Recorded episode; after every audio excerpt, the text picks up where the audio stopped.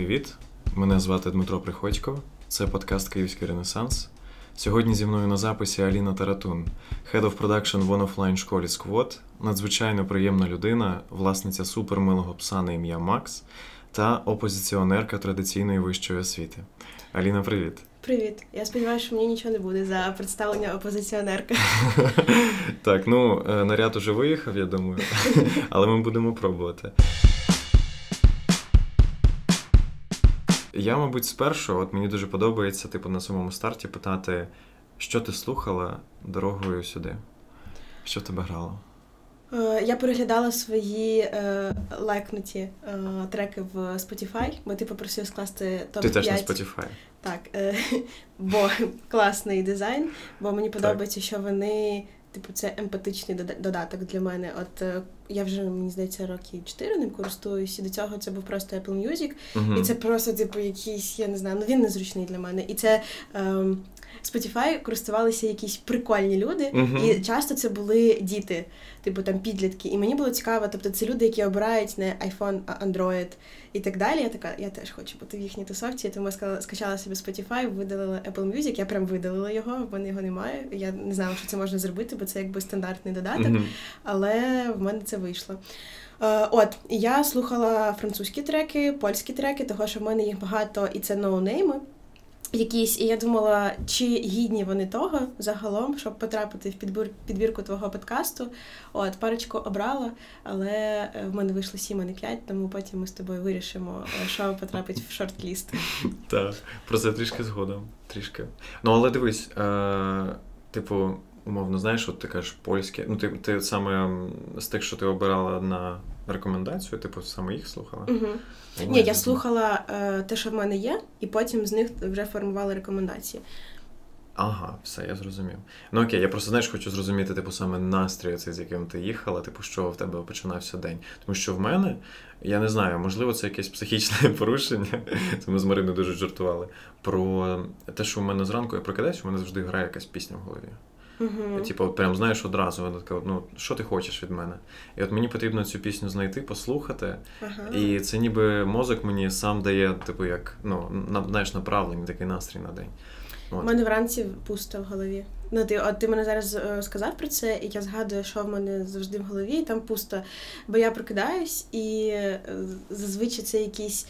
Ем, особливо, коли ти прокидаєшся від будильника, а я зазвичай прокидаюсь від будильника, тільки так. якийсь там один день на тижні може бути без будильника, коли мені нікуди не треба. І це якби дратуючий фактор. І я розумію, що через будильник я прокидаюсь в поганому настрої, тому мені треба якийсь час просто помовчати, і тому там грає тиша.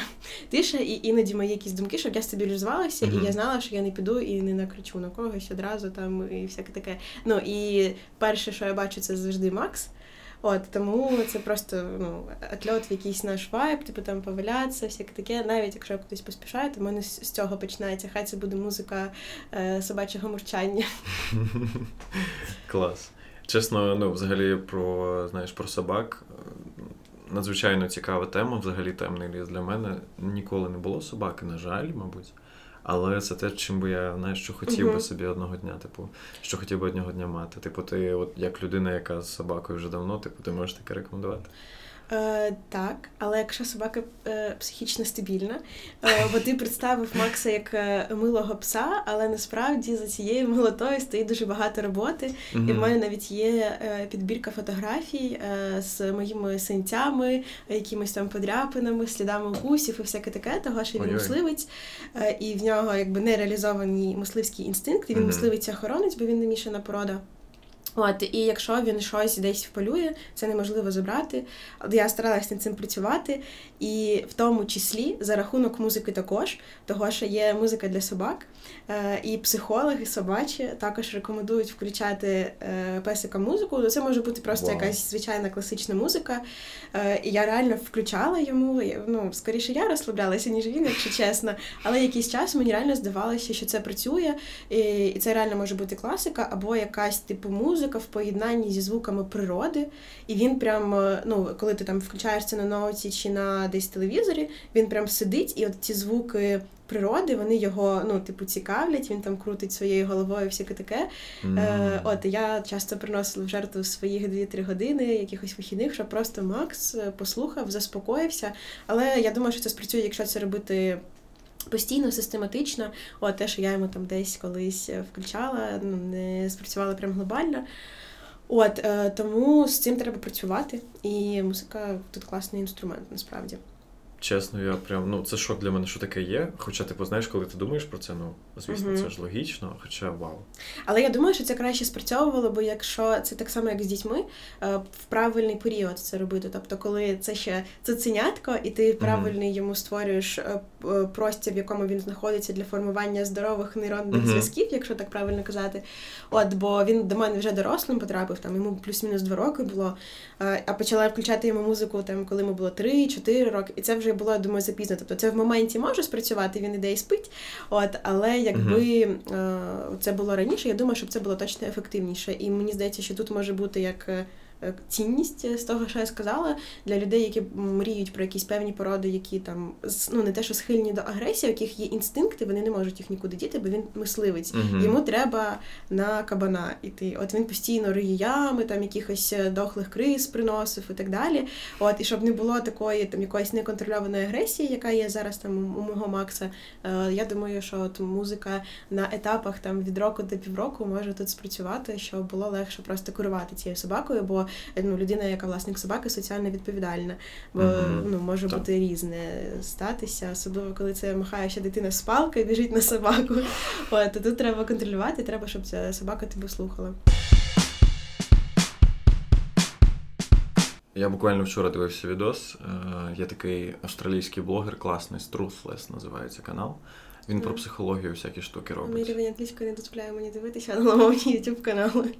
Хто не дозволяє? Рівень англійської мови моєї. А, блін, ну коротше, він от. Я дуже рекомендую, mm-hmm. типу, от коли коли будеш заглиблюватися в YouTube саме психології, ну, чувак з Австралії, просто ну ти колись була, не спілкувалася з австралійцем? Ні. Це ну, це абсолютно інший Ти так запитався, ніби коротше, ну, це, це супердоступно, знаєш, ніби Австралія частина України. Ну, тому що, типу, я лише дивився їх відоси, я не спілкувався вживу, але ну, типу, з того, що я бачив, це просто ну, абсолютно інший світ. Оці жарти про те, що у них до гори дригом, все, типу, знаєш, ну це не просто так. Е, я колись слухала подкаст, теж здається, якісь ти ну, вони розвінчували міфи про якісь е, там національності. Вони якраз теж про е, з дівчинкою, яка українка, переїхала жити в Австралії. і Вона, типу, їй задавали питання, якісь ці типу дивні чи дні е, про кінгуру і всяке таке. І вона на них відповідала. І коротше, це прикольно було цікаво. Ну типу, ти не знайомишся напряму, але ти знайомишся через людину, яка знайома. Це теж в цьому mm-hmm. щось цікаво. Ну це саме була да, наша землячка. Е, да, да, да. Mm. Ну, яка типу там жила вже кілька років років. Ну коротше, і ну цікаво, знаєш, через її враження на це все дивитися, бо того, що ну ми плюс-мінус, ну не те, що однаково мислимо, але плюс-мінус якесь однакове сприйняття. Uh-huh, uh-huh. От, але вперше я серйозно задумалася взагалі про Австралію як про країну, коли вони там зробили якісь е, пільги зараз для українців, е, щоб типу, коли ти поріжаєш, ну там щось 1200 доларів тобі платять на місяць для того, щоб ти там їх типу, ну в принципі в цілому можна поїхати. Боже, якби в мене не було собаки, якого треба якось перевозити кудись, можливо, я б для себе розглянула цей варіант. Але з іншого боку, мене там е, хвилює питання їхньої локації, в тому плані, що в них можуть бути якісь там пожежі, е, там якісь е, катаклізми і так далі. Думаю, ладно, що там, що тут, небезпека скрізь високого рівня, так, так, так. краще я залишусь тут. От. Супер далеко. Ну, да. Мене, типу, я буквально ще там декілька років тому я всерйоз думав над тим, щоб туди, типу, мігрувати. Угу. І там вивчав, типу, що в них там, як у них все працює взагалі. І, mm-hmm. типу, знаєш, я поки все це вивчав, я настільки я вже ну, втомився супер від цього, тому що там ну, все по-іншому, це очевидно, що це інша країна, але просто це максимально далеко. Типу, важко придумати щось, що знаходиться да. Ну, Нова Зеландія тільки далі, ще плюс година польоту. Uh-huh, uh-huh. Розумієш? Типу, це. Ну, я не на той момент, зараз у мене вже взагалі інша позиція з цього приводу, але на той момент я для себе вирішив, типу, окей, якщо ти хочеш кудись поїхати, ну поїдь хоча б ну, ближче, uh-huh. знаєш, щоб можна було якось конектити, синхронізуватись, тому що в Австралії це треба взагалі захотіти все перевернути, знаєш. І... Ні, ну на якийсь час можна. Ну, типу, поїхати на рік, на два, потім повернутися. Це прикольно. Ну, у мене взагалі колись була мрія мета, але я думаю, що я це ще зроблю. Зараз я це на Україні реалізувати розповідала. А в майбутньому я сподіваюся, що я це з країнами різними зможу реалізувати, типу пожити по кілька років Мгм. в різних країнах. Я навіть колись на співбесіді про це казала, де коли мене питали, де ти бачиш себе через 5 років, я така, ну, подорожуючою між там Францією, Іспанією, Америкою, там не знаю, якоюсь Японією ще десь. От, Мгм. бо це типу цікаво. Ну, мені здається, це як вихід за рамки, всяке таке. Абсолютно. Це, це причина, чому я взагалі задумався типу, з тобою поспілкуватися Мгм. тут. Тому що це, ну, це дуже знайома для мене тема, близька. Мгм. Ну і взагалі подорожі. А я якраз е, я два тижні пожила в Одесі е, от в кінці травня, потім я поїхала у Франківськ, повернулася, потім поїхала у Львів, зараз приїхала в Київ. Ну, коротше, в мене типу такі міні-версія моїх цих штук. І зараз я думаю, е, ну, типу, я поїхала в Одесу. Через те, що в мене були ну, якось так, знаєш, всесвіт допомагає. Я думала про те, щоб переїхати в Одесу, пожити там, типу, з осені десь по весну, бо мені дуже подобається Одеса там восени, взимку, тільки не влітку. Е, от, і потім так склалися обставини, що ну, туди треба було поїхати просто. І я зрозуміла, що ні. Я, ну, типу, може, просто що це вже ближче до літа, але ну, типу, взагалі не той вайб, в якому я би хотіла знаходитися. І коли е, так, е, ну там зараз прям не прикольно. Прям дуже неприкольно. І коли я приїхала в Франківськ, я така, о Боже, це просто настільки супер, ну настільки ну, взагалі підходяще емоційно, ти себе там відчуваєш безпечно, інші люди. Ну, приємно очам, приємно вухам, е, приємно тілу просто знаходитися в тому просторі, і ну, абсолютно інший ритм міста. Мгм. Ой, я була дуже рада повернутися, але я побула там лише два дні, і е, на піку свого задоволення мені треба було їхати вже у Львів у відрядження. Е, там, типу, інший вайб взагалі. Е, не знаю, просто е, е, взагалі Львів, Львів він типу дуже різний. Він залежить від того, з ким ти туди їдеш. Е, поїдеш, не знаю, з людиною, яка цікавиться мистецтвом, бо ви будете ходити там по музеях якихось е, і так далі. Це буде більш культурна подорож. Поїдете з людиною, яка знає про пиво більше, ніж в принципі про будь-що в цьому світі. Ви будете просто кожного вечора ходити по барах, розбиратися, вчитися розбиратися в густоті цього пива, там в відсотках міцності і так далі. Там е, коротше є ще варіанти, просто гуляти містом. Я така, блін, це так прикольно, бо ну кожного разу я з різними людьми приїжджаю, і це кожного разу ну купа нових якихось місць, купа нових якихось маршрутів. І я така, блін, ну я кожного разу заново пізнаю Львів, і це щось прям дуже нецікавому. Мгм. От, тому і зараз, типу, в Київ ще приїхала. І це кожного разу, не зараз рідко буває, кожного разу теж нові відчуття. Мгм. От і зараз я вже бли- ближче до тієї стадії, коли я думаю про те, що можливо, можливо, треба повернутися, бо з'являються якісь офлайнові івенти, повертається більше людей, які були за кордоном, Мгм. яких мені б хотілося таке. бачити постійно. От, ну коротше, це цікава тема. Ну, взагалі, це типу, знаєш, як е, ти кажеш, місто різне, ну, залежно від того, з ким ти їдеш. Ну, по суті, Мгм. це просто воно достатньо велике і глибоке, різноманітне, що воно дає тобі можливість, типу, там, да, відчути якийсь різний, ну, різний досвід залежно від людини. Угу. Тому що є міста там, ну. Прямолінійно, просто елементарно, якщо менше, да? ні- ніби менше варіантів, типу, з чого можна обрати. А те, що ти сказала про Київ, до речі, перед сном слухав подкаст е- Роздум називається. Мгм. Теж там хлопець буквально в березні почав записувати. І він писав це з якимось своїм товаришем, і вони про Київ трішки поговорили. І другий каже, що зараз, типу, в Києві вільно дихається. Мгм. Тут е, ну, немає такої купи людей, як було до початку повномасштабного. Там немає. Ну і в цілому відчувається така. Ну, ніби оце Варениця казав, до речі, на лекції, що типа ти знаходишся всередині трендів. Мгм. Вони звідси починаються і вже туди виходять. І це не про Україну, а про світ взагалі. Да. Це Це о, у мене є подружки, ну взагалі в мене є серія друзів, називаємо це так, з шостки. Це місто в Сумській області, воно дуже близько до кордону е, з Росією, типу там 30 кілометрів чи 60, щось таке. Е, І вони, типу, дуже прикольно завжди е, розповідали про те, як до них дотікають. е, типу, В них була теорія того, що хтось капає капельку на землю, і от ці ну про тренди, і що вони розтікаються, і оскільки шостка дуже далеко, воно дотікає до них в останню чергу. Ну воно в принципі так і працює. Коротше, власне, я через це, е, після того, того, як 8 років пожила в Києві, мене прям якийсь страх охопив через те, що я така так. Ну, ти починаєш, ну коли ти типу, досліджуєш себе, занурюєшся в себе, і ти такий не розумієш, а де мої думки, а де думки людей, з якими я спілкуюсь і знаходжусь. Бо ти ну, мене е, завжди зі школи ще дратувало відчуття mm-hmm. того, що я як всі. І в моменти, коли я розумію, що я як всі, я така, типу, так, щось не то. Бо я розумію, що десь я пішла якоюсь не своєю стежкою, а ніби як за натовпом. Mm-hmm. А я ніколи не хотіла йти за натовпом, типу, бути якоюсь там незалежною, вільнодумною, всяке таке. Це було першим пріоритетом завжди. От, я розумію, угу. а, значить, для мене прикольно ходити в якісь заклади на Подолі, а, одягатися якось, як одягаються люди, які туди ходять, а, читати те, що читають люди, які ходять в ці заклади, і так далі. Я розумію, що ми всі однакові. У нас однакові якісь, ну воно прям не все ідентичне, але в якомусь одному напрямку сформовані цілі, мрії.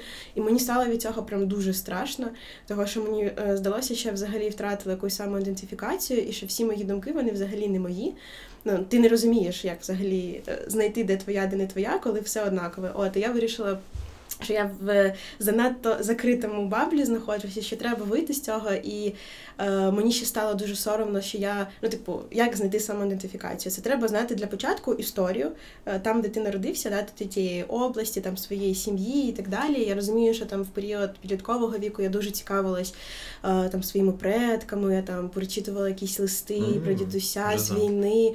Е, і мене настільки це взагалі вражало. Я дуже вдячна там своїм бабусі і дідусям, що вони це взагалі зберігали. Тобто квартира моєї бабусі дідуся виглядає як просто якийсь музей родини в якісь моменти. Тобто там дуже багато мотлуху, на мою думку. Але якщо почати розкопувати цей мотлух, можна знайти, я не знаю, там якісь книжки, які е, хтось там колись відправляв, наприклад, моєму татові на 12 років. Там якийсь підпис написаний. Ти питаєш, він починає розповідати якусь історію, що це якийсь uh-huh. друг з табора в Криму і так далі. І це типу супер прикольно. Потім, коли ти знаходиш е, ці листи, я пам'ятаю, я була в шостому класі, десь е, я знайшла листи від прадідуся, який був військовим е, військово зобов'язаним. і Він там з Хабаровська пройшов прямо аж е, майже до Берліну. Ну ладно, не майже до Берліну. Він загинув в Польщі, uh-huh. от але він там загинув за буквально 8 днів до перемоги за 9, типу 30 квітня.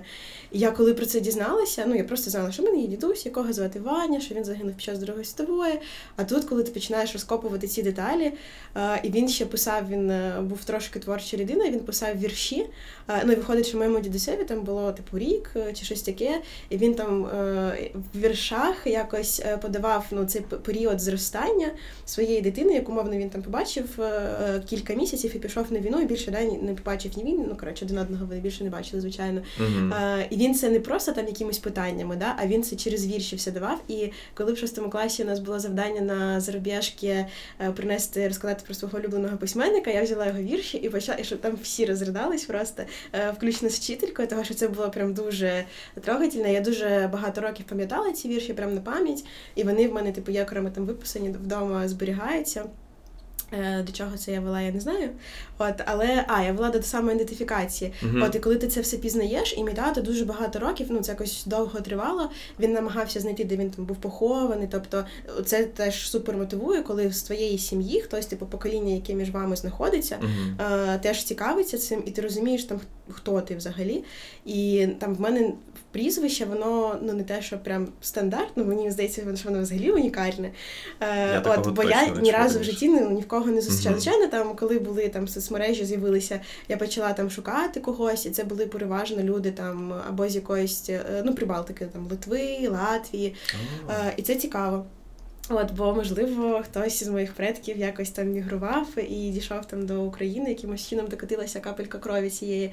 От, і я коли от в 2021 році зрозуміла, що я знаходжусь в цьому баблі, то мені треба повернутися до початку себе, тобто да, да, і пройти шлях е, пізнання світу, мовно заново. Типу, ну або не заново на якомусь новому рівні, новому рівні свідомості. Бо в дитинстві ну це не так прикольно. От ну, в мене тато знає дуже багато про Полтаву, про Полтавську область, прям ну, цікавих фактів. Тобто е, він може це розповісти абсолютно, ну от якби ми зараз з тобою говорили, да, там про це все. І це так прикольно і цікаво, там як е, Петро І рив собі якісь ходи, коли хотів тікати від шведів, і вони там і в Полтаві немає трамваїв через це. через через те, що є ну, нариті ці штуки, і є вірогідність того, що ну зараз я думаю, воно вже там все закопалося, але там в періоди минулого століття не можна було цього робити. І там батьки розповідали, як вони лазили по цих там е, ходах підземних. Вони там були під монастирем на пагорбі, е, там про якісь будівлі, про архітектуру, про те, що там е, в мене був садочок в центрі міста, в такій будівлі класицизму, і там була така величезна віранда. Тобто я закінчила цей садочок, я в нього ходила, але я не знала, що з цієї віранди Гітлер Гітлер дотолкав свою річ під час Другої світової, коли заходив в Полтаву. Садку? Ну тоді це не було садком. Це садком стало вже типу в кінці ХХ століття, але на той момент я не знаю, як чесно, що там було. Я я дізналася про це в минулому році. Я така, що мене фоткали. Оце коли приходили люди, якісь невідомі фоткали тебе на якомусь фоні, там не знаю, цвіток в голову цепляли, і нас там, типу, фоткали дітей і казали, типу, усміхайтеся. А колись, типу, там кілька е, десятків років назад, там, типу, стояв Гітлер і щось там розповідав, за щось там агітував. І це ну дуже прикольно. От і я до того, що в дитинстві ти не розумієш цінності цієї інформації. Mm-hmm. А от коли я вже повернулася, мені було. Е, так, 21 рік, це 24 виходить мені було. І ти е, по-новому сприймаєш цю інформацію, і ти, типу, навпаки, задаєш питання, бо ти не можеш насититися цією інформацією. Мені uh-huh. було прям ну дуже е, приємно повернутися в це назад, дізнатися. Ну я прям дуже багато нового дізналася. Навіть взагалі з початком повномасштабного вторгнення я е, так думаю, чимось треба займатися. Буду ходити в бібліотеку. У нас є в центрі величезна бібліотека. Буду там читати книжки про історію Полтавщини. Але я їх скачала собі просто на ноут. Е, ми по них в школі навчалися. Зрозуміло, що це типу дуже нудно. Там, типу, все починається з мамотів, звісно ж. І це ну, якось не дуже цікаво. Я там якусь базу почитала, але вона ну не така цікава, як реальні якісь факти, коли ти розумієш, що люди, які жили в ті часи, ну вони типу такі ж самі люди, як і ми зараз, просто вони знаходилися в іншому контексті. Ну, від людей да. значно цікавіше. І да, і, і це так якось ну набагато прикольніше. Тобто ти не можеш знати там, е, точніше, ти можеш не знати якихось там певних дат, оце все, якусь там хронологію, а ти можеш розуміти. Те, що ти розповідала про Ну, взагалі, те, що я чув від тебе, в принципі, там знаєш, е, там про твоє бачення, і те, що ти відповідаєш за те, що умовно в сквоті буде там завтра і через півроку, так? Типу, ну це саме по собі надзвичайно цікавить. mm Тому що я коли там рік тому шукав собі роботу, захотів зайнятися експериментами і піти в продажі. Типа, і мені пощастило потрапити саме в сквот. Я тоді, ну, типу, уявити не міг, типу, наскільки як тобі сказати, ну наскільки це саме передова штука. Тому що я, от працюючи тут, у мене є відчуття, що я от знаходжусь на вістрі от е, цього ну, чогось, якихось трендів, чогось нового взагалі. да? Типу те, що рухає взагалі от і місто, і країну, і наших людей, все от вперед. Uh-huh. Та? І от мені цікаво, типу, як це бути на от цьому вістрі і формувати оці завтрашні штуки.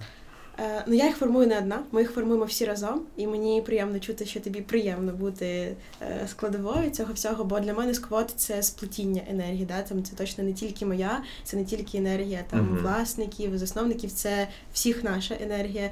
І як бути дуже відповідально, звичайно, що це там виваження кожного кроку, це е, постійні якісь внутрішні дебати в голові. Тобто в мене думка формується постійно. Коли я іду, сплю, все, що б я не робила, я постійно, е, ну я, мабуть, 95% фоново думаю про сквот. І це не може бути інакше, бо сквот це не робота. Я це завжди кажу на всіх співбесідах, всім новеньким людям, яких я набираю. Це взагалі щось інше, щось особливе. І ти запитаєш там в кожної людини, яка там в продакшені, наприклад, працює або в будь-якому відділі, ну де більша частина часу присвячується сквоту саме. Е, у кожного буде якесь своє враження, але воно буде е, абстрактним, скоріше за все. Тобто це буде про щось, що не можна пощупати. І от uh-huh. це сквот. Типу, це щось, що не можна пощупати, тому тут не може бути якогось рецепту, там чому ми там успішні, а я вважаю нас успішними. От е, і це за рахунок якраз таки того, що е, у нас класна. Індустрія, тобто креатив, це прям взагалі е, те, що драйвить, надихає, і це е, допінг кожного з нас в будь-якому випадку. Uh-huh. І ці думки Вони завжди ну, обробляють всю інформацію, яка є навколо, а вони обробляють все те, що ти чуєш, все те, що ти бачиш, все те, що ти читаєш, і всіх людей, якісь там тенденції. Тобто треба знати ніби все, що відбувається в світі, щоб це завжди було в контексті, щоб це там не суперечило е, якимось нашим власним принципам і так далі. Угу. О, тобто це такий великий думательний процес, який постійно триває. І його треба ще якось за порційкою е, міксувати і робити якісь там типу буденні тасочки в асані. Ну, так. От інколи це буває важко, інколи мені просто хочеться е, придумати собі якихось помічників, яким я буду делегувати технічні задачки, і просто сидіти думати е, про те, як ми можемо рухатися, куди, які там напрямки розвивати, е, як бренд розвивати, як розвивати продукти, як зробити ще кращим наше навчання. От, ну тобто, це така вже якась стратегічно філософська стратегічно філософський напрямок. Е, я взагалі, е, якби жила, мабуть, там е, три тисячі років назад, точно була би філософом, бо я просто мріяла ну, думати це найулюбленіше. Я взагалі рада, що я народилася з цією можливістю мислити, бо не в кожної людини вона є.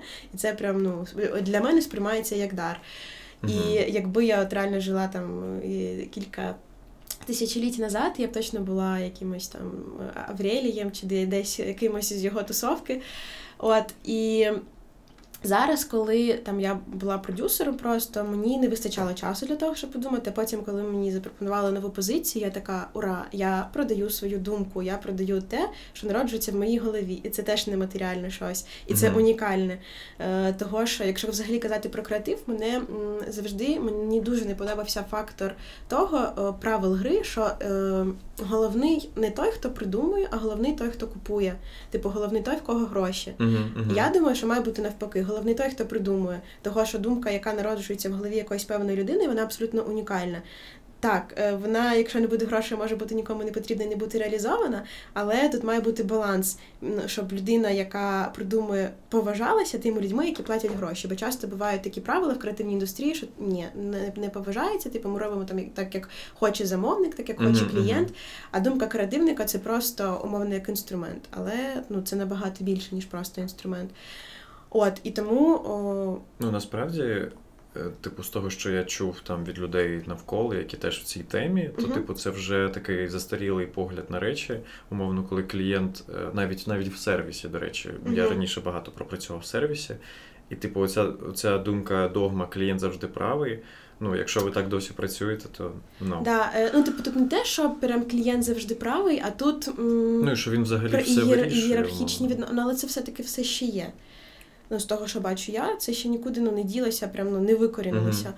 Ну, це е, процес. Бо я, власне, перед скотом працювала в рекламній агенції, тобто це не так давно було. І я це одна з тих причин була, чому я пішла, тому що мені не подобалося, що ну, це була агенція, яка взагалі чинила спротив таким правилам. І вони, якщо клієнт себе погано веде, то це означає, що там підвищені кости в кілька разів і так далі, щоб клієнт розумів, що так не можна робити. Це було uh-huh. в якійсь мірі виховання клієнта. Тут, звичайно, що залежить від клієнта. Uh-huh. Типу, це якісь там величезні компанії, вони будуть гнути свої якісь правила зачасту.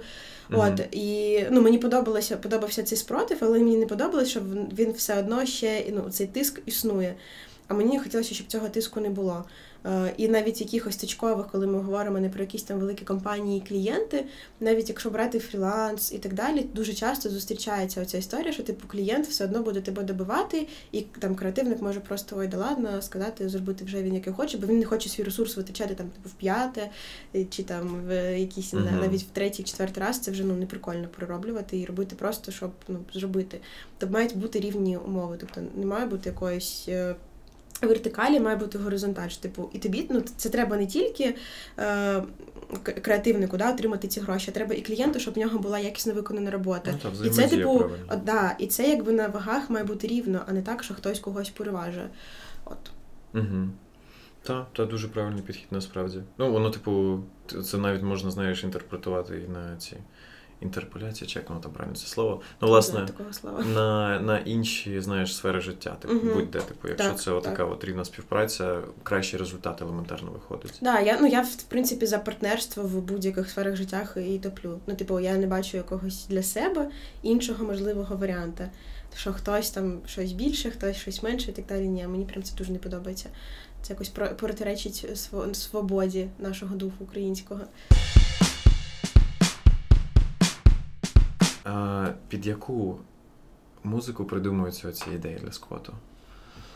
Угу. Класне питання. Це може бути різна музика. Е, бо взагалі музика, яку я слухаю, вона залежить, ну, типу, вона ніби відповідає моєму тілу, в якому стані вона знаходиться на той момент, коли я її слухаю. Тобто це може бути щось таке хардове, що підвищує е, пульс, коли, наприклад, ти біжиш. І, мабуть, переважна більшість ідей е, якраз таки відбувається під час такого руху, коли типу, ти супер заряджений, і ти такий, типу, і то хочу, і то, і то, а тут можна отак. Mm-hmm. Тобто воно, типу, коли ти пришвидшуєш темп свого тіла, ніби пришвидшується е, е, швидкість народження думки твоєї. Mm-hmm. І типу, з останнього, що мені перше прийшло взагалі в голову, е, це був я як людина вихована на ретро-хітах е, моїм татом. Е, я бігала під е, депешмот, і в мене просто був мій рекорд швидкості. Там загалом там було 5,3, загалом я бігаю 6,4, 6,5. І це було типу дуже швидко. Я зрозуміла цей момент, коли в мене почала боліти в правому боці, і сердечко вже так колотало нормально. Е, я не зрозуміла, як воно так в мене вийшло, бо загалом я не бігун. Я так е, раз там в два тижні можу побігати. Але я така натхненна е, вийшла після цього всього. Uh-huh. І в мене я прям реально пам'ятаю, записала собі тоді багато ідей, е, того, щоб ну, типу, бурлила кров, бурлили думки. І зачасту, або там це я просто іду кудись, і це може бути щось взагалі абстрактне, без слів, що не заважає словам в твоїй голові. От і. Ну, власне, все, що я тут можу сказати. Ну, ти музику, типу, як тобі сказати, у тебе є ситуація, і ти під неї підбираєш музику, і умовно, якби під настрій, чи навпаки, ти завдяки музики формуєш цей настрій? Ні, от я починаю з себе і потім підбираю, що під цю мене зараз підходить. Типу, mm-hmm. щось я хочу повеселитися. Типу. Так, е, я хочу повеселитися, чи я хочу щось зараз таке більш спокійне, фонове, щоб мені не там не заважало, або щось мотивуюче. Там, наприклад, коли е, я була продюсером ще і я готувалася до презентації курсу. Я завжди собі щось таке хардове ставила, е, потім йшла хворіти після цього всього, бо вона типу надто заряджала, я могла типу всю ніч не спати, ти не можеш зупинитися. Ого. Е, от і ну реально, типу, на мою думку, взагалі музика дуже сильно впливає на фізичне здоров'я з мого досвіду. Ну, реально, типу, в мене є кейси, е, коли там я хочу послухати там якийсь новий альбом. Когось, і ти його слухаєш, і ти потім типу залишаєшся в стані там цих 20, там 15, 10 треків, uh-huh. і ти несеш їх ще ще якийсь час. Uh-huh. Це залежить там від потужності е, загалом е, цієї музики. Це може там тривати один день, а може тривати реально пару тижнів. Ну це так само, як з кіно. Я просто дуже така м- воспринчива, не знаю, як це сказати українською. Емпатична, мабуть. Е, ну, емпатична, так. Да. І я настільки все перебираю на себе, тобто, якщо ми там будемо з тобою сидіти, я буду ну зазвичай я відчуваю те, що відчувають люди, які сидять mm-hmm. напроти, і Розумію. через це типу важко. От і тому е, для того, щоб е, я обирала в якому стані знаходитися, я обираю ту музику, яка відповідає тому стану, в якому я зараз знаходжусь, а не так, що типу в мене є якісь там наміксовані плейлисти, і я, типу, їх включаю, і вони формують мій настрій. Ні. От, якщо я хочу там мені весело, то значить я включу якусь веселу музичку. Якщо мені там mm-hmm. сумно, я буду підсилювати це, щоб просувати максимально глибоко. От. Зараз буде дуже цікаво. А давай. З якою піснею у тебе асоціюється сквот? Е, перше, що прийшло мені в голову, е, це, до речі, трек, який я додала в е, підбірку. Це тонка рятівник, український трек, можливо, знаєш. Я його так, колись я його знаю. включала Хорошо. на. У нас є спільні коли з командою всіх відділів. Mm-hmm. І мені прикольно в якийсь момент е, здалося, що зараз розвивається прикольна українська музика, mm-hmm. і захотілося шукати якісь треки. І для мене це там було не те, що я просто хочу якось там розважити. Для мене було це викликом пошукати їх, того що зараз ну в українськ, ну якби українських нових молодих виконавців багато, але вони не очевидні. Типу, ми чуємо всі шароварщину ну скрізь. Ти просто йдеш по місту, погано, е, в таксі і так далі. Ти хочеш цього не чути, але щось справді якісне треба пошукати. І для мене, от е, я, наприклад, коли знайшла цей трек рятівник, я витратила 3-4 години просто в Ютубі, переходячи з одних відосів на інші і так далі. І я його знайшла взагалі не в оригіналі, а кола був на фестивалі в Берліні, де він опрацював цей трек uh-huh. в своєму баченні. І я така, мені дуже сподобалося, як він це зробив. І я знайшла оригінал, і мені сподобався теж оригінал. І чому він сподобався? Того, що він, типу, супер ритмічний, якраз таки. Uh-huh. Він теж ну він не хардовий, він такий, типу, middle плюс, можна сказати, в цьому плані. І тут мені сподобались сенси, того що це я його знайшла десь, мені здається, типу, в листопаді минулого року, 22-го. Mm -hmm. І сквот був точно рятівником для всіх нас, для всієї нашої команди, того що це була просто паличка з того, з тієї води, в якій ми всі тонули, Mm -hmm. і він реально був рятівником для всіх для нас. Тобто ми. Е, це якби емоційний такий наш рятівник, це uh-huh. і фізичний рятівник, і це опора під час війни, в тому плані фінансова, да, що ми ну, він всіх нас зберіг, і вся команда, яка формувалася під час війни, вона все ще з нами працює. Це uh-huh. там моя особиста гордість, також що Е, люди, не дивлячись на ситуацію, на обставини, в яких ми знаходимося, залишаються. І сквот для мене однозначно тут рятівник. Е, і мені дуже хотілося це транслювати команді, тобто, щоб це була не просто прикольна музичка, якась українських виконавців, щоб uh-huh. там прикольно звучало всяке таке. Я насправді довго думала, чи включати саме її, чи не включати, е, того що воно могло бути неоднозначним, бо загалом там воно більше про кохання, все-таки uh-huh. цей трек. А я думала, блін, нормально буде звучати в контексті сквоту, але розумію, що ну, типу, любов вона не тільки там може може бути між чоловіком і жінкою, там між батьками, дітьми і так далі. Абсолютно. Вона абсолютно в різних напрямках і сферах життя. І, типу, і всі ми, всі люди, які працюють в сквоті, вони відчувають саме цю любов uh-huh. до бренду, з яким працюють, до справи, яку вони роблять в першу чергу. Uh-huh. От і я подумала, що як, ну, якщо сенс не прямо сприймати, а для себе інтерпретувати, то вона прям підійде. І поки що і досі вона в мене залишається. Я думаю, що коли ми трошки змінимо, можливо, якийсь там ракурс, фокус, всяке таке буде щось нове, тобто коли ми перейдемо на новий етап. Але поки ми знаходимося в контексті війни, поки поч... ну, поки продовжуються там обстріли і так далі, люди прокидаються і вони працюють. Люди не сплять там по три ночі, але вони мені кажуть, я сьогодні на завтра готую презентацію. Я кажу, ні, йди поспи. А мені продюсери кажуть, ні типу, вже все, інвайти в календарях, я іду, того що ну це спасіння реально. Uh-huh. Це можна утонути, потонути в цьому всьому і е, допомогти собі якось трошки ну не абстрагуватися, звичайно, що а змінити фокус від всього там поганого, що відбувається на щось хороше, що ти можеш зробити, щоб змінити світ вже тут і зараз, uh-huh. і підготувати ще. Е, наш народ для того, щоб продовжувати його якісно змінювати і відновлювати після того, як в принципі війна закінчиться. Вау, ну це прям ну, шикарно. Я цю пісню, знаєш, де почув, можливо, знаєш, Безодня Мюзик, це такий відомий ютубер по музиці. Да, да, я да. почув це в нього відео, де він бісився з радіо, по-моєму, і він це сказав: ну чому він не. постійно біситься, здається. Ну, типу, він каже: ну а чому ж не не взяти оцю ну, цю рятівника, наприклад. Ну, я просто він, він назвав саме гурт виконавця. Ну, і знаєш, ось там. І те, що ти сказала про про роботу, типу, ну навіть не роботою, да, це uh-huh. називати. Психологічно це просто мікс, типу, усіх позитивних речей. Тому що, по-перше, у uh-huh. тебе є відчуття е, оцеї приналежності, приналежності, uh-huh. боже, як воно прикладається, до чогось більшого. Ти створюєш щось самостійно, да, і оце от якась відповідальність, і ну справді, тобто це прям супер класно. Тут я не знаю, тут кожне питання цікавіше, ніж попереднє. Е, два тижні тому е, навпроти мене тут сиділа Марина Чернявська, ага. і вона теж з Полтави. Да, я знаю. Я от коли подумав про це, думаю, так, стоп, ну це вже якась полтавська мафія, мабуть. Знаєш, там десь ілюмінати щось підкручують. Коротше, е, мені цікаво послухати, типу, як. Ем, ну, от ти просто про подорожі да, Україною. Ти, Ми з тобою трішки говорили про це. І чи ти звертала увагу на те, які, ну, як змінюються музичні смаки у людей залежно від того місця, де ти знаходишся? Угу. Реально цікаве питання. Коли я думаю зараз про Полтаву в першу чергу, то вона мовчить в моїй голові. От я не знаю, мене одразу я різко розумію, що як звучить Західна Україна.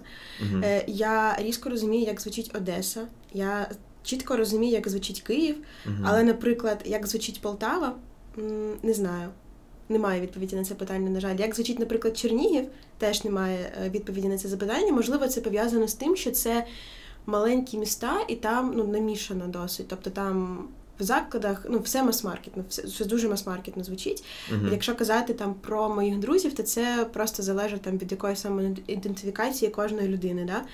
А міста от такі міста не звучать. Якщо казати про Київ, то він в мене асоціюється. І це знову ж таки залежить від кола людей, в якому я знаходжусь. Е, Це електронна музика, це якісь Мгм. там Tame Impala, The Blaze і так далі. От, знову ж бо це бульбашка, в якій я знаходилась, і в якийсь момент вона мені так набрила того, що це ну постійно і скрізь. Бо коли це тільки починалося, мені здавалося, що це щось унікальне. Мгм. Там, наприклад, Tame Impala в мене почалися з моменту там якогось 17-го року, там чи 16-го, не пам'ятаю, ну коли я ще там була прям взагалі мала-мала. І мені подружка каже: поїхали в Берлін на концерт, типу, там буде прикольний гурт виступати. Я Ти така. була на концерті? Так.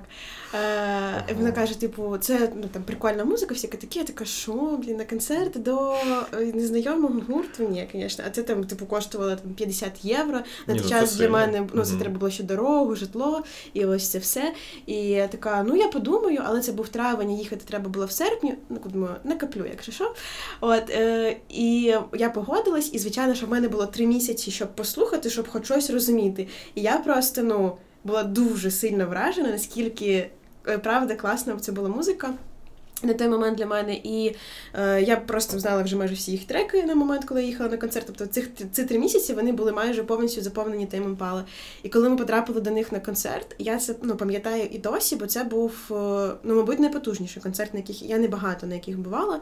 Але це було дуже прикольно, того що, ну, типу, вся ця е, свята музика, ну, с- світлова, Мгм, це. Коротше, свята музика. Е, Потім це просто це свято життя. Е, Тобто є Coldplay, які теж там да, постійно роблять там це все фарбами, все якимось там конфеті, Ну, те, що це шоу дуже багато кольору.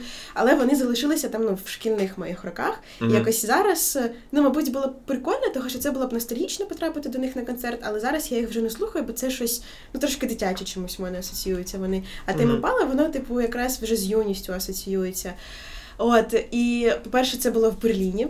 Е, і це було дуже вдалим містом для того, щоб відвідати цей концерт. Того, що е, коли ти стоїш, очікуєш, це було взагалі найприємніше очікування виходу артиста, того що е, це було в оточенні просто я не знаю, високої концентрації супермодних, супер, супергарних, але це не так, що якась ця мода там на- надіта на щось незрозуміле. Це було так все якось органічно, і ці люди вони ніби просто народжені красивими. Я стояла, я роздивлялася про там кожна людина як окремий персонаж.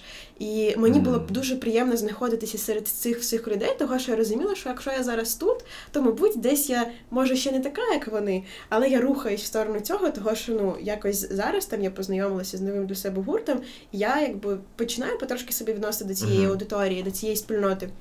Мені було дуже приємно це. І цей концерт пройшов е, ну, концерт мені слово в цьому контексті не подобається, якщо чесно. Е, Ця подія, скажімо так, цей івент е, з буквально за якусь півтори хвилини чи три. Тобто це було настільки ти випадаєш з життя, ти там.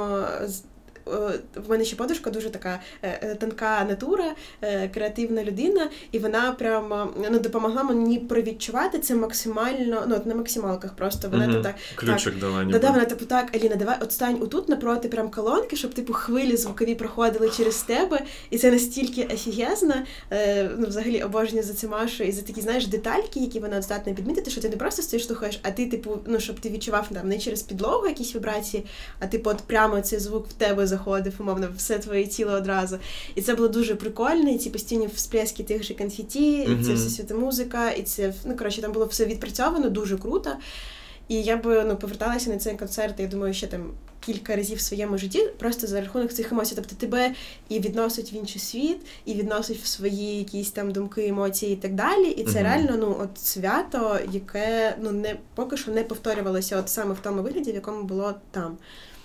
Ну, Тейм Імпала це дуже сильно. Я теж з ними познайомився якраз в роки, знаєш, оцього ро- прям розквіту, розквіту. Ю... От юність це ідеальний Мгм. опис для цієї групи, тому що у них там такий мікс емоцій, енергії і чогось такого, знаєш, інтимного. Угу. Да, і водночас вони про цю любов до життя якусь, да, типу, це, мабуть, ну, мені трішки, мабуть, це різні стилі музики абсолютно, але саме по по цій оця любов до життя, мені чомусь воно нагадує, знаєш, Florence and the Machine.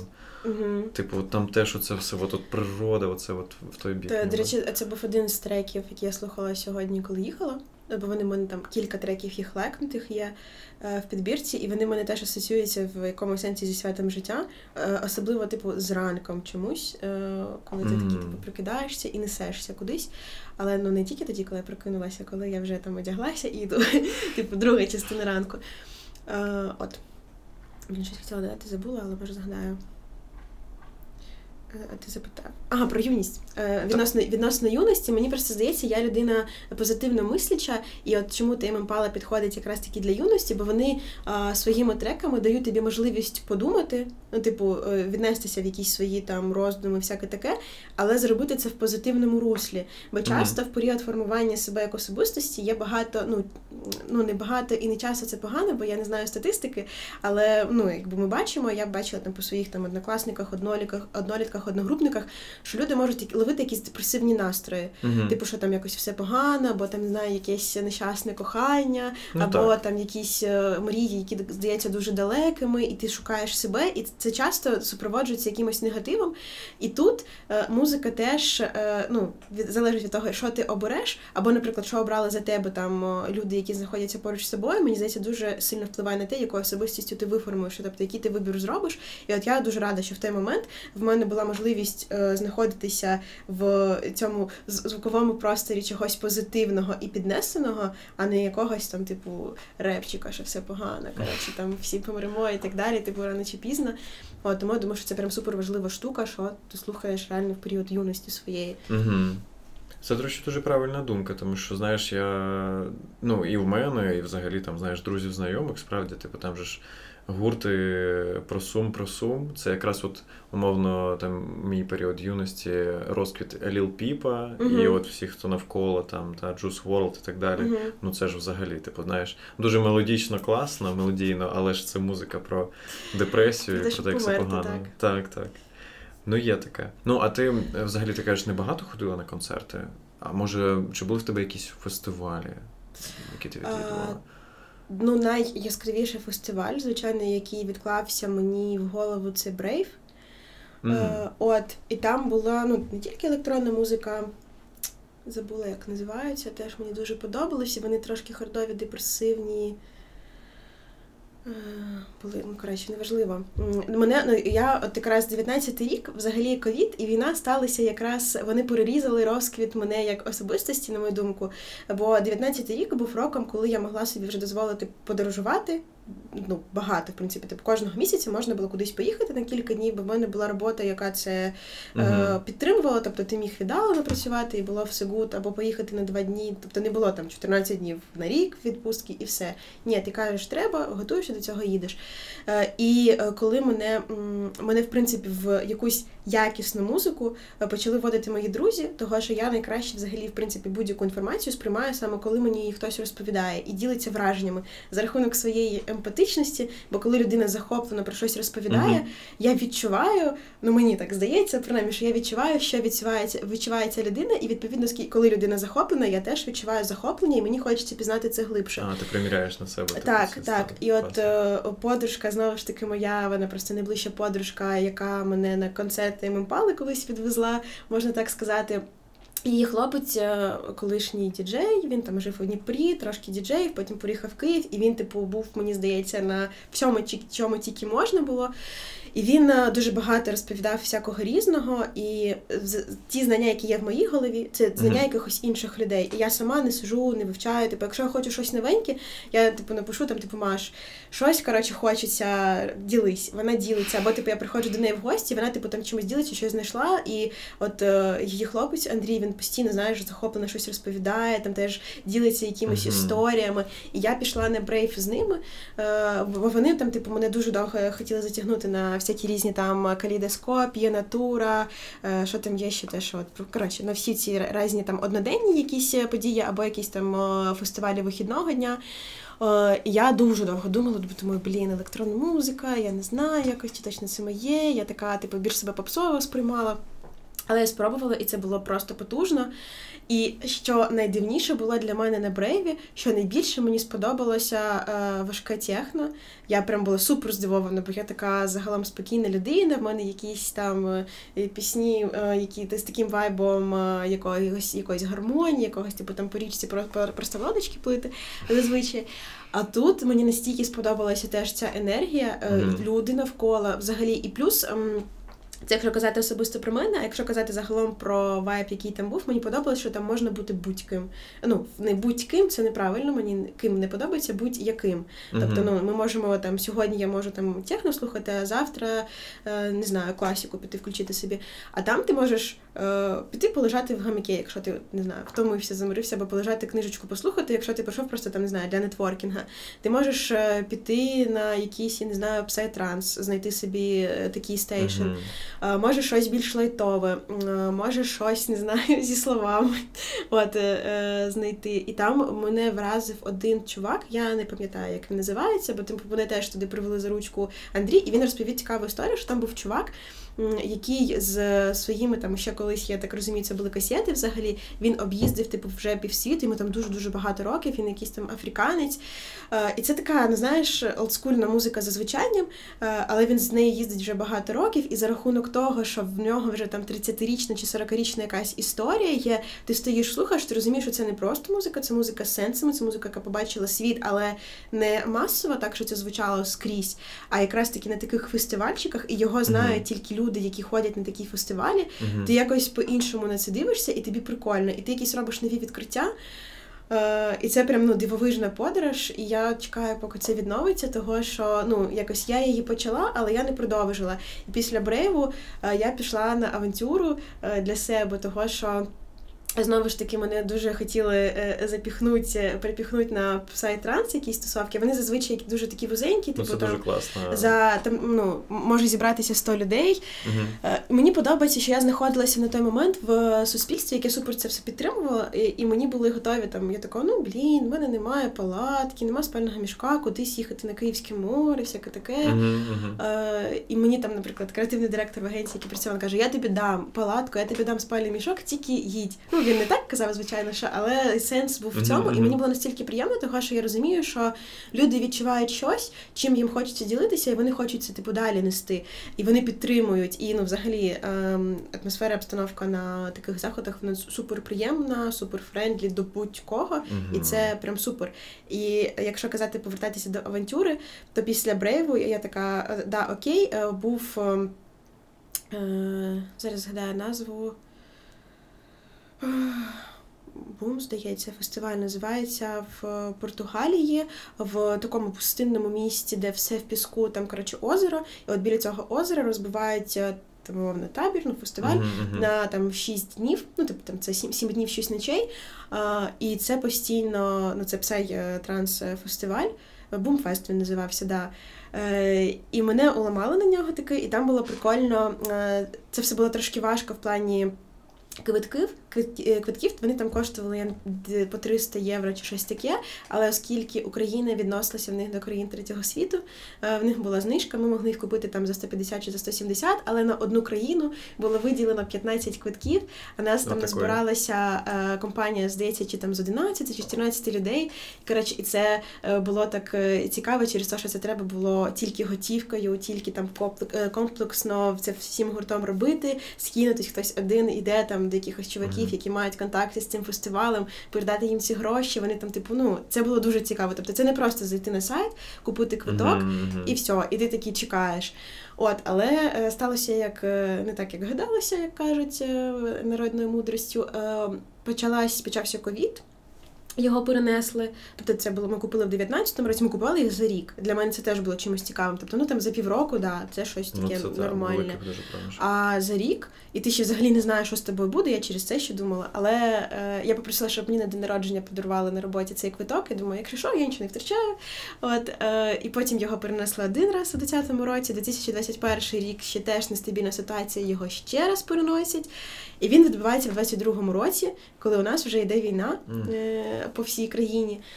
І звичайно, що дівчата могли б поїхати самі, але ну якось типу і трошки стрьомно, і є відчуття морального взагалі питання, що ну не хочеться взагалі не хотілося тусити в момент Мгм. війни. От і ну точно не хотілося їхати там без друзів, того що це теж ну це дискримінація, взагалі дискримінаційне питання, що типу хтось може собі дозволити поїхати Мгм. туди, розслабитись, а чоловіки не можуть. І мені ну я досі не виїжджала навіть ні разу за кордон під час е, повномасштабного вторгнення, знову ж таки через це моральне питання. От е, і тому ми просто їх здали. Е, в, той момент для нас це було як якимось прибутком, е, бо це в принципі непогані гроші були по курсу 40, Вони поверталися, витрачали ми по курсу 25, умовно. Тому, в принципі, ми навіть в плюсі залишилися. А я, враховуючи, що мені їх подарували, взагалі е, заробила на цьому. Але я сподіваюся, що колись ну, вдасться поїхати. Ну, в плані не те, що вдасться, я і зараз можу кудись поїхати на якийсь фестиваль, але ну не відчуваю якби емоційно себе в тому стані, що мені б цього прям хотілося. Мені хочеться, щоб була перемога, повернулися всі наші фестивалі, і я потім могла вже там рухатися якось далі, бо це цікаво вивчати, і я розумію, що в мене дуже багато голів є друзів, які мене можуть ну правильно занурити в це все, щоб е, робити якісь правильні вибори, розставляти правильно від самого початку акценти. Ну, Навіть те, що ти про міста казала. Е, да, і це цікаво. Е, ну, а з такого ще цікавого досвіду, якщо казати, то був е, ну це не фестиваль, я не знаю, як це правильно назвати, одноденний івент вночі на Київському морі Натура. Мгм, коли чув типу ти не знаєш там локації, і це теж така така інтрига, і коротше прикольно. Е, І це було правда прикольно. Це була не найкраща, не найкращий івент в моєму житті, якщо чесно, того що ну там, типу, спірна була підбір, підбірочка е, виконавців. От, але загалом атмосфера ну, того варта, коли типу ти в сосновому лісі, теж свята музика, там типу це палаточки. взагалі. Е, палаточки, там ти теж можеш розбити такий табір, ну, якщо там захочеться поспати чи ще щось поробити. От, е, ну, прикольно досить потім цей світанок, е, сонце Ти була на Київському морі, да. Ні, ні, світанок мається в прямому сенсі. Сонце сходить над Київським Дуже морем. потужна От. штука теж. І, ну, коротше, там цей весь чайочок, весь цей двіж, мені сподобалося по атмосфері. Ну, по треках так спорно, але якби є. Ну, хочеться прожити ще більше досвідів для того, щоб ну, фільтрувати, краще вміти самостійно мгм. визначати, де там більш якісно, де менш якісно і так далі. Бо поки що я ще типу, часто можу там десь радитися, ну, питати Мгм. якісь поради, всяке таке. Ні, ну як і будь, будь чим насправді, типу, знаєш, ця експертиза, це реально роками воно здобувається. Ну, а як ти думаєш, у нас. Ну, от, знаєш, те, що те, що навіть з Мариною проговорювали, є відчуття, що після е, того, як е, нарешті настане наша перемога, і знаєш, війна закінчиться, що ну, ми і так зараз всередині трендів, да, ми їх формуємо. А що після цього умовно до нас будуть приїжджати класні виконавці, прям попруть. Типу, в тебе є таке ну, відчуття, що не потрібно буде виїжджати навіть за кордон, щоб, щоб відчути щось прям шикарне таке. Це класне питання. Якщо дивитися на нього реалістично, то нам треба буде точно, ну, до нас, мені здається, будуть боятися перший час їхати люди, того що ну, в один день не стане краще. Ну, типу, Ну, да, так, відбудеться так, перемога, але ми розуміємо, що часу. треба буде час, щоб там відновитися, щоб там порозміновувати якісь території і так далі. Але вони однозначно, ну я сподіваюся, якщо все буде рухатись так, як і рухається, і над брендом України дуже класно насправді працюють під час війни. Мені здається, це типу просто пік популярності, на жаль, таким шляхом України. Тому Мгм. 100% це ну ми бачимо, що цей бу- бум був до. Е, Початку повномасштабного вторгнення, і звичайно, що після війни я впевнена, він продовжиться там x10, ну, в збільшеному збільшеній кількості, так точно, того що тут вже не тільки там питання бренду України, а під час якраз таки просування бренду України розкриваються якісь. Е, Сторони України, які не були розкриті раніше, тобто більш глибше світ пізнає Україну. І якраз таки це класні зацепочки для того, щоб люди могли занурюватися в ці наші. Тобто там мгм. Е, У нас дуже багато простору, я поясню думку, дуже багато простору для проведення прикольних фестивалів, да? якісь е, ну, природні моменти для тих же фестивалів, які проходили просто на Київському морі. Можна поїхати кудись.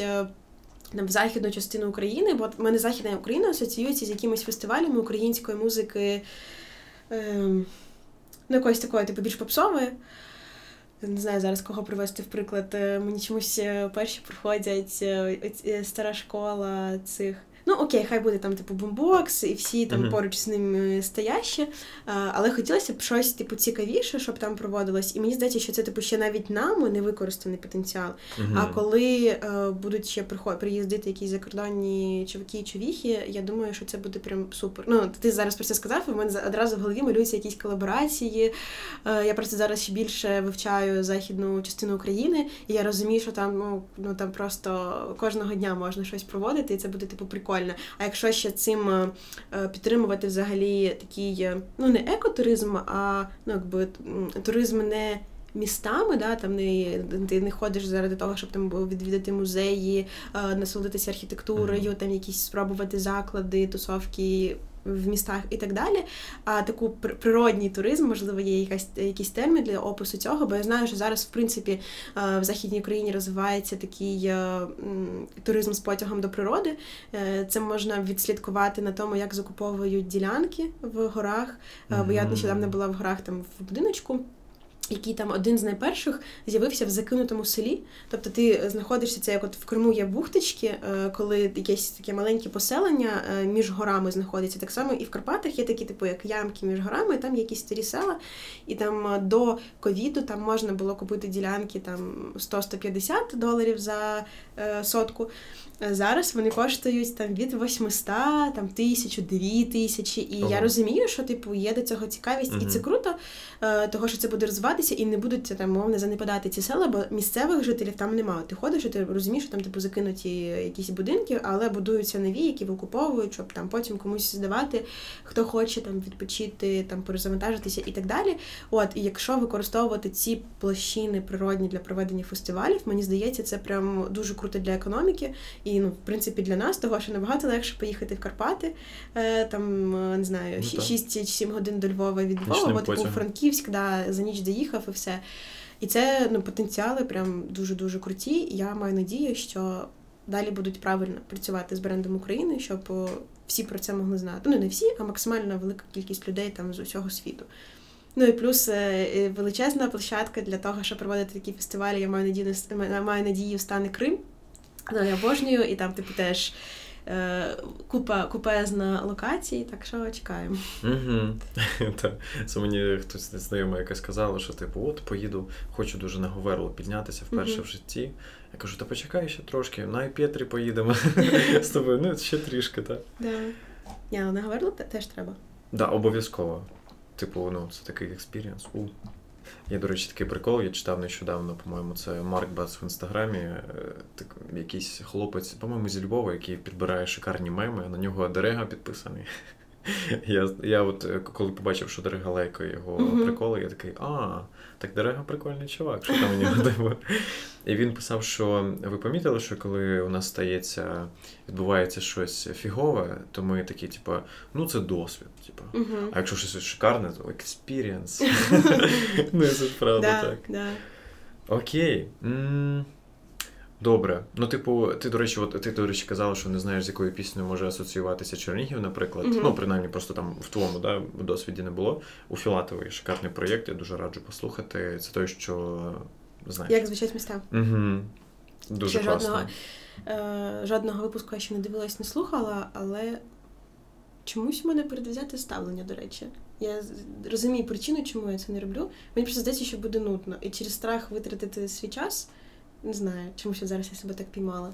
Ну, ем, саме дивись, він там є якби два типи роликів. Він робить один на десь на годину, де він показує, як він збирає все це, uh-huh. спілкується з людьми. Мені здається, тобі ця частина точно була би цікава. Uh-huh.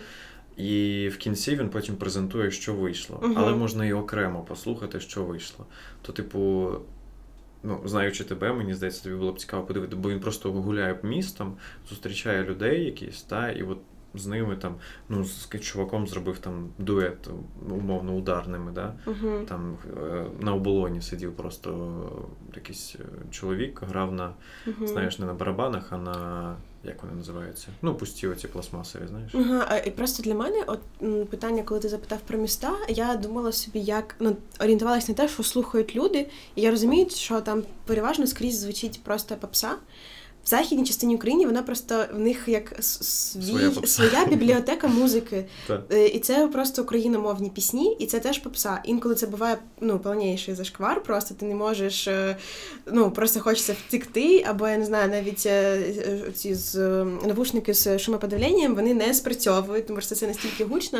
Тобто в них там свій вайб. І це зазвичай щось дуже-дуже з традиційними текстами. Ну тобто з текстами, які підкреслюють традиційність, тобто вони дуже.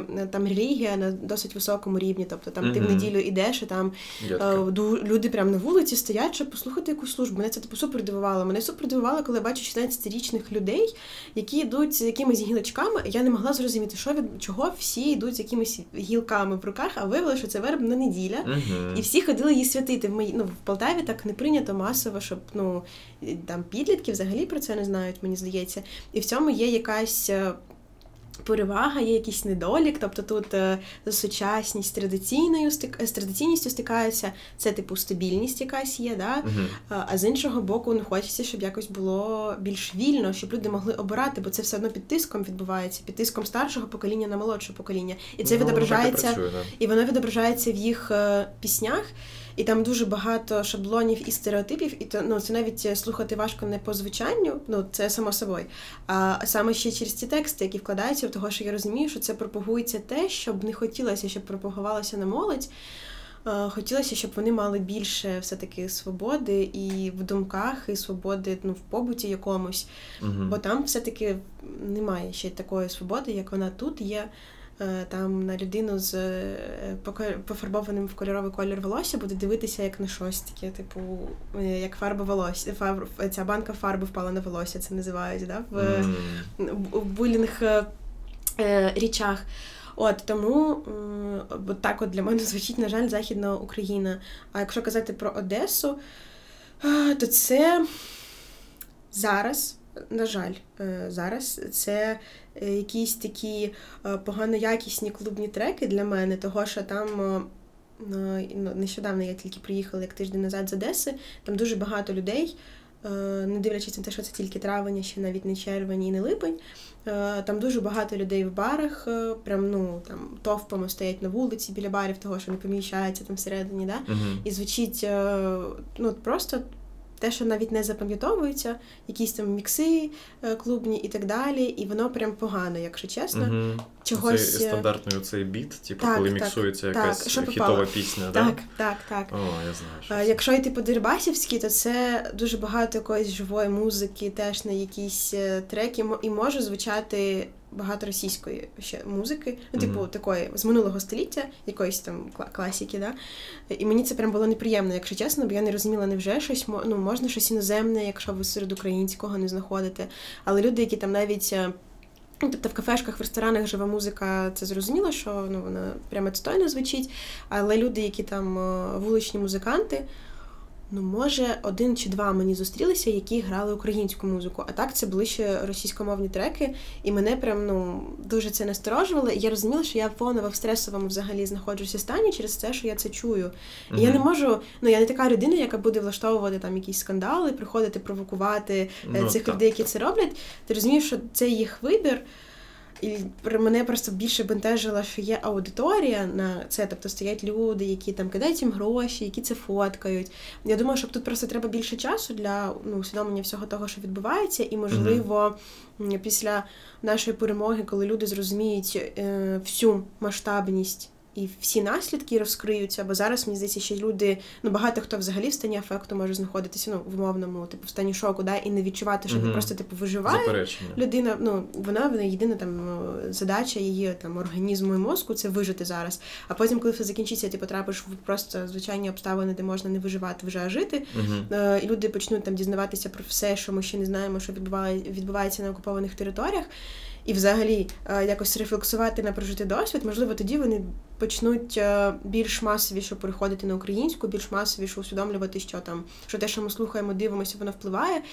Е, бо ну, якби Одеса це ж маленькі дворики. Ще, якщо казати про те, як вона звучить, то типу це жива музика, це якісь клубні мікси, це російські треки вуличних музикантів, і це російські серіали російськомовні. Я не знаю, вони виробництво Росії чи не Росії, але вони російськомовні в дворіках Одеси. Того, що коли ти там зупиняєшся, я там е, дві локації змінила. Е, під час того, як була перший тиждень, я жила прямо в отелі на Дерибасівській, і там кожного вечора просто вилала ця жива музика з Рєстіка. Там що хочеш було взагалі. І е, тут якби питання того, що вони святкують постійно щось. Тобто там такі столи накриваються там щодня. Mm-hmm. І я така думаю, блін, невже є якийсь привід прям щодня щось святкувати? Я розумію, що це різні люди, але ну, якби вайб е, трошки не той. Mm-hmm. А потім ми переїхали в квартиру, і це було ну таке досить пустинне місце біля не буду казати де. Е, і там е, дуже близько вікна один до одного знаходяться, і ти там можеш чути розмови між собою людей, які mm. там десь якимось по телефону говорять і так далі. І там е, був хтось, хто слухав постійно дуже гучно, прям на весь двір, якісь російськомовні серіали, і мені прям ну хотілося заховатися з ем, кудись, щоб тільки цього не чути. Так. От, е- і тому я сподіваюся, що в найближчим часом, якимось недалеким, це зміниться і там. Угу. Ну я погоджуюся. Типу, знаєш, я от е, теж це навіть не лише цього питання стосується а взагалі багато чого в житті. Що, типу, ну там ніколи не не потрібно, ну що нам і не варто е, там когось засуджувати, типу, за те, що людина робить, обрала і так далі. Да? При цьому, е, ну, типу, в плані, ну, типу, я розумію одеситів, мабуть, типу, чому взагалі відбувається Звичайно, так? так. Тому що там абсолютно інший контекст. Я навіть взимку, коли був у відпустці, їздив в Бохо, і там була е, одеситка, чудова, просто Фаїна Мартинова. Вона. Угу. Акторка, співачка, ну прям така, от, знаєш, культу, культурний діяч. Та? І от я з нею спілкувався, і це ну, це абсолютно інші люди, навіть порівнюючи з Києвом. А я виріс в Києві в російськомовному оточенні, сам говорив російською з дитинства, типу, так. Але це абсолютно, типу, знаєш, інша культура, своя одеська, в них справді є оцей свій uh-huh. прикол, як то кажуть, так. І потрібно, ну мені здається, що так, потрібно більше часу, щоб Одеса українізувалась саме uh-huh. там в плані мови, саме в плані контенту, який вони слухають. А у ці серіали російськомовні, ну це їх проблема навіть не в тому, що вони російськомовні. Знаєш, ті, що робили там наші стармедіа, вони так, просто так. дуже погані. Просто от я не знаю. Е, і Тут е, хочеться додати відносно таких дорослих одеситів. Насправді я не зустріла жодної людини, звичайно, яка б ну була проти української мови. Вони насправді, е, коли чують там, що я говорю українською, ну, типу, 90% людей стараються теж перейти, або mm-hmm. хоча б якісь слова вставляти українські. Mm-hmm. А є люди, яким прям прикро, що вони російськомовні, але вони вже там ну, їм 50-60 років, там 40 плюс. І вони розуміють, що їм типу це важко, плюс вони знаходяться в російськомовному оточенні, uh-huh, uh-huh. і це якось типу масовіше має відбуватися, бо їм ну важко через те, що немає, мовно немає підтримки. Да. Тобто, щоб говорити, треба, щоб ти знаходився в середовищі, яке говорить українською. А коли повністю російськомовне середовище, це важко. От і я ну до них з розумінням ставилася. Це ну не як претензія, скажімо, ну навіть якогось е, Боку мені було жаль і теж прикро, тому що розумію всю важкість цього всього. Тобто я росла в місті, де суржик це основна мова, в принципі, uh-huh, і мені теж якби співчутливо до е, тих людей, які там суржиком говорять, бо завжди е, є ось ці дебати. Це там або мова недосвідчених людей, або це просто жива мова, або там ще щось, ще щось. Тобто це або жива мова, або це хвороба мови. Тобто, отакі да, є дві позиції, які постійно між собою конкурують. Там в школі мене навчали, що це хвороба мови і ні, ні, ні, не можна ніякому разі суржиком говорити. Але тобі важко не говорити суржиком, коли ти знаходишся в місті, де всі говорять суржиком. Якщо людина говорить, ну старається говорити такою чистою українською мовою, в неї 100% будуть слова е, суржика. Якщо людина говорить російською, в неї теж буде. Тобто там немає е, людей, які чисто говорять. uh От і коли я переходила з російської мови на українську, е, це теж було важко через те, що ну там ми я в Полтаві дуже довгий час не знаходилася. У мене там буквально пару друзів залишилося. і Ми там з подружкою вирішили вирішили, що все, ми переходимо повністю на українську.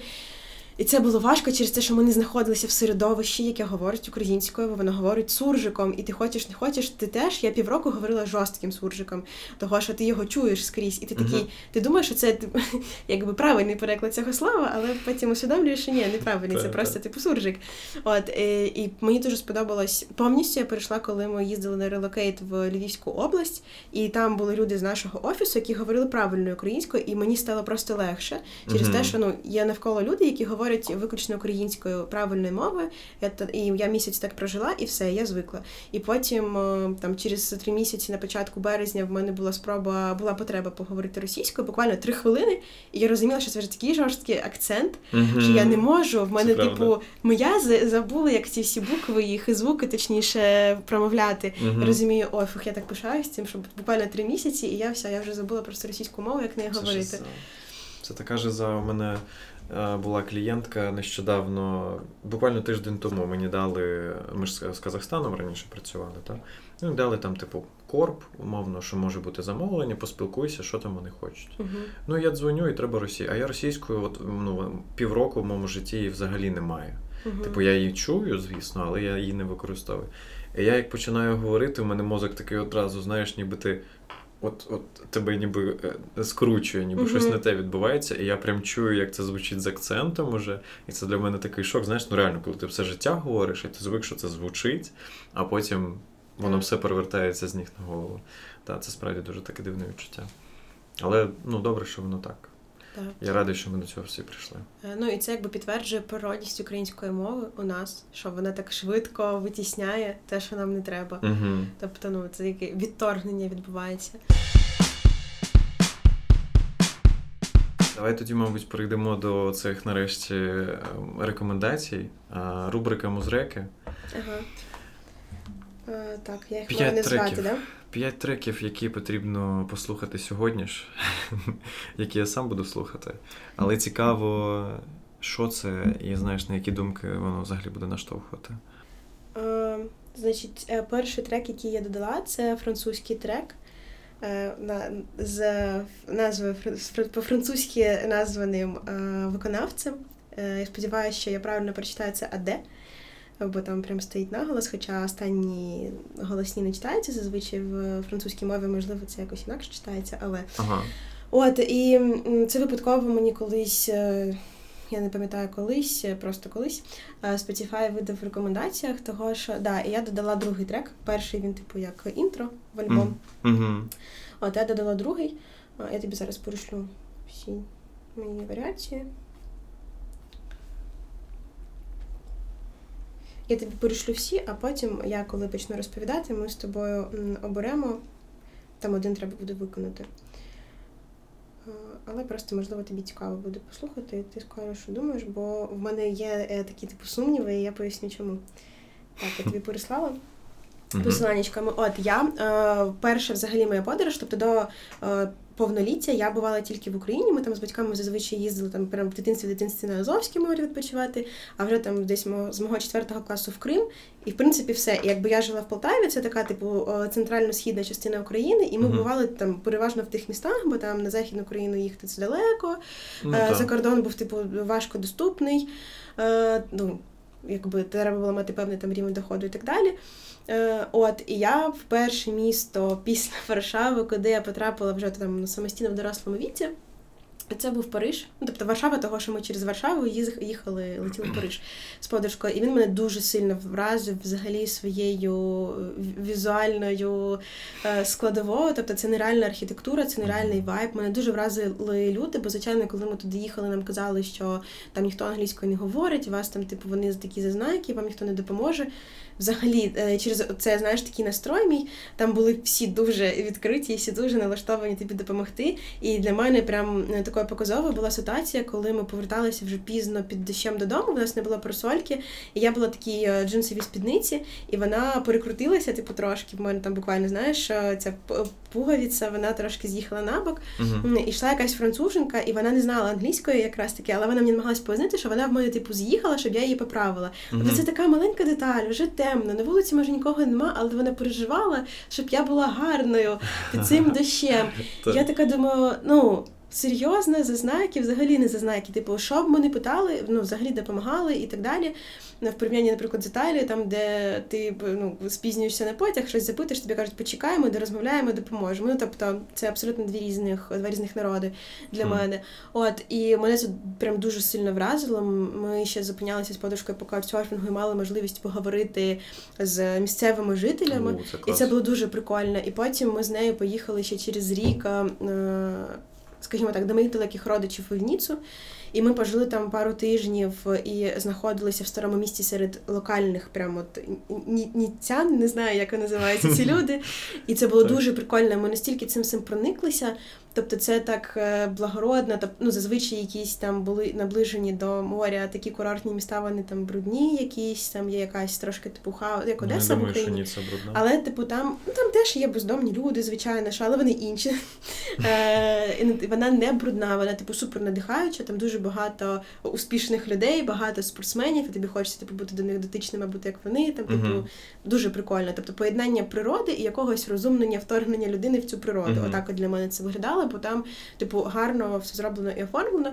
От, і після того я вирішила, що все. А плюс, типу, дуже важливий момент, що там візуальна комунікація міст цих різних, тобто там Ніца і Париж.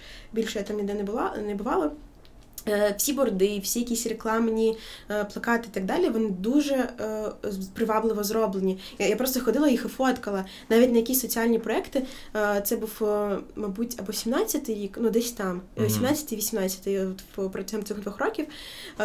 Те, як рекламувалися в нас якісь соціальні проекти, це було прям дуже погано. Тобі от просто візуально, ну і здавалося, що всі, всі все, що соціальне, це щось погане. Тобто, що це щось депресивне, важке, неприємне, і взагалі це про проблеми. А там це настільки прикольно було все оформлено, що це як ну як мистецтво було. Тобто це не просто постер, це постер, який тобі хочеться сфоткати. Це постер, який хочеш забрати з собою.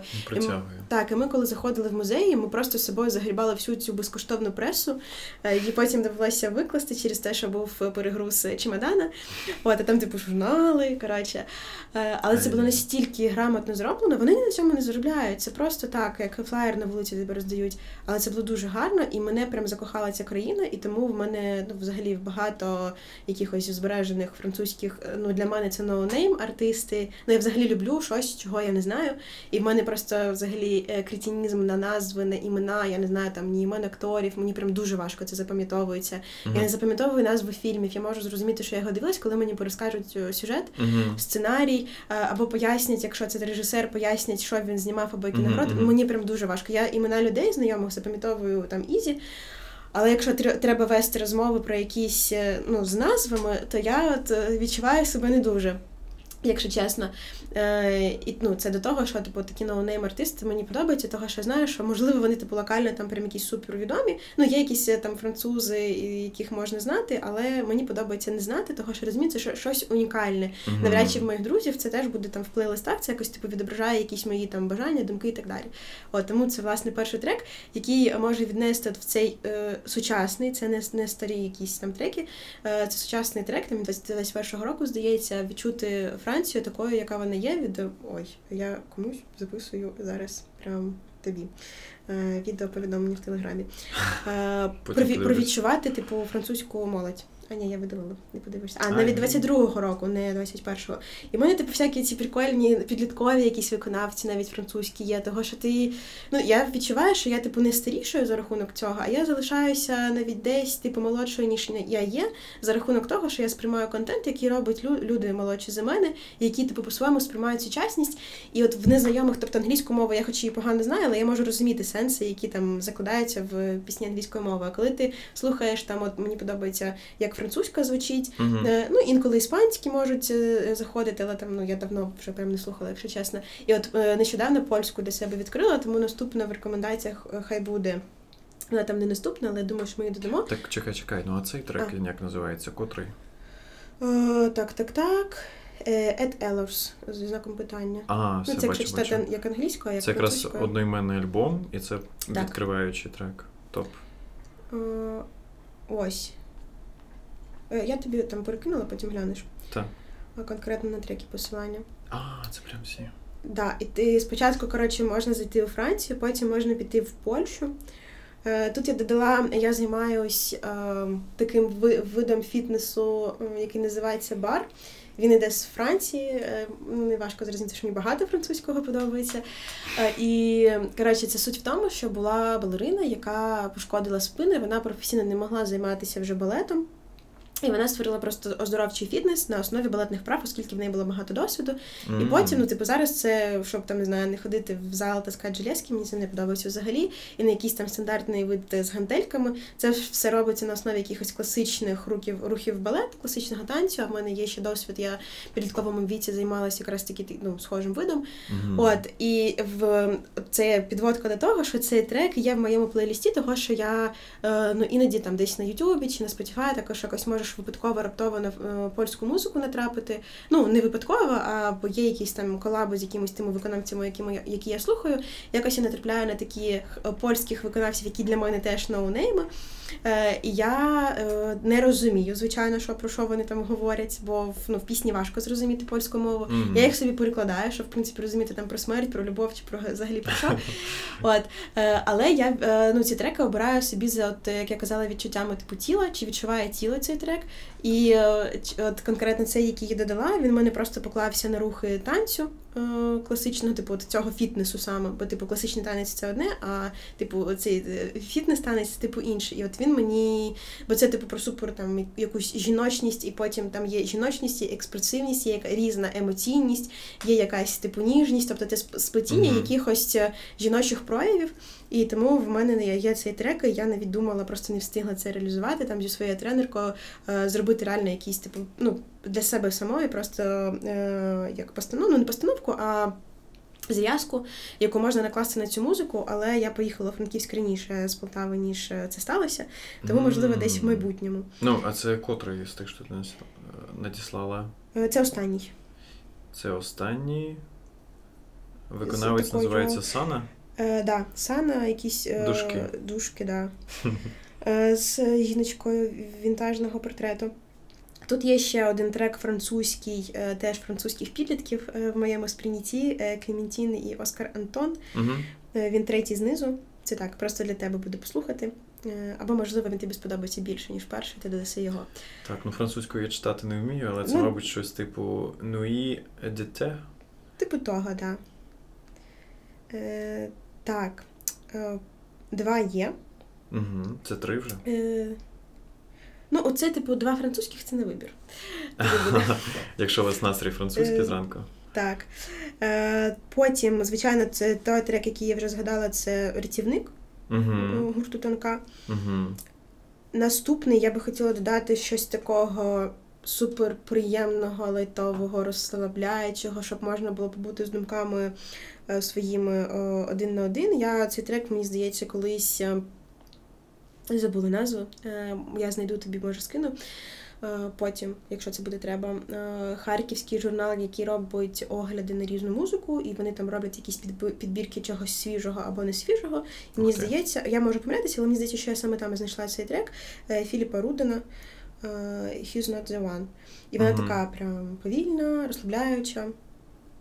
Недільний. Е, да, до речі, оце прям м, класно підміщено е, саме для цього. Так, це ми додали. Раз, три, чотири, п'ять. Ну і Waterflow. е, Це такий трек, е, який я. От, знаєш, тобі нормально, ти йдеш, в тебе непогано, тобі класно, ти прям- просто в тебе все в порядку, е, і ти йдеш собі, зазвичай я його собі включаю, коли йду з дому на тренування. От, бо типу Франківськ це місце, де можна скрізь ногами дійти, я там ну, транспортом не користуюсь. От я собі включаю просто, щоб зберегти гарний настрій. Тобто інколи буває, коли в тебе немає сил і ти включаєш е, щось енергійне, це зазвичай якесь якраз таки техно може бути, щоб це як ну, дозу собі дати. Інколи е, щось спокійне, а от це просто для збереження гарного настрою. І ну, мене він тримає як типу в балансі, в якомусь і в тонусі залишає. В потоці, типу. Так, так, Це Клайн, так? так. Угу. Та, є.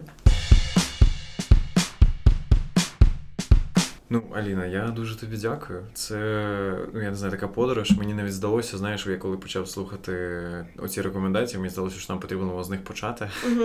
Тому що тут до кожної пісні ціла історія взагалі буває. Просто знаєш, всі люди, ну, кожен по-різному якось, типу, взагалі от розповідає. Угу. І в тебе дуже класно, тому що ти одразу прив'язуєш якусь величезну історію, типу, що в тебе Ну, пов'язане з мене цією насправді з кожною, мабуть, пісні, яка в мене лайкнута, є якісь. Я ж казала, що багато думаю. Тому через те, що я багато думаю, в мене ну, Коротше, багаті мені треба, щоб у всього було пов'яз, пояснення. Типу, я не люблю якісь такі пусті е, дії, пусті, не знаю, розмови, пусті, пустих друзів. Типу, у мене не так багато друзів, тому що не люблю просто так товаришувати тут на що попало. От тому це, типу, теж така особливість е, мене, тому я можу вилітати думками десь кудись, того що, типу, думка думку народжує, і ти такий, типу, так, з чого я починала взагалі? От тому я і хочу, ти, от коли ти питав е, про те, як воно бути цим керівником продакшену сквоту, е, і хочеться комусь делегувати операційні моменти, щоб Мгм. можна було е, думку за думкою кудись іти, вести, щоб це було якось прикольніше. От. Угу. Так, ну мені однозначно буде що послухати, і не тільки мені. Тому я тобі дуже-дуже дякую. І е, чесно, я сподіваюся, що це. Е, що ще буде про що поговорити. Так, бо особливо подорожі ми ще насправді не ну, не подорожі, а експерименти з різними містами не дуже так глибоко копнули. Так що на майбутнє є заміточка, що можна розкривати. Да. Я сподіваюся, що я ще встигну пожити в різних містах і мені буде що розказати. О, все, фіксуємо.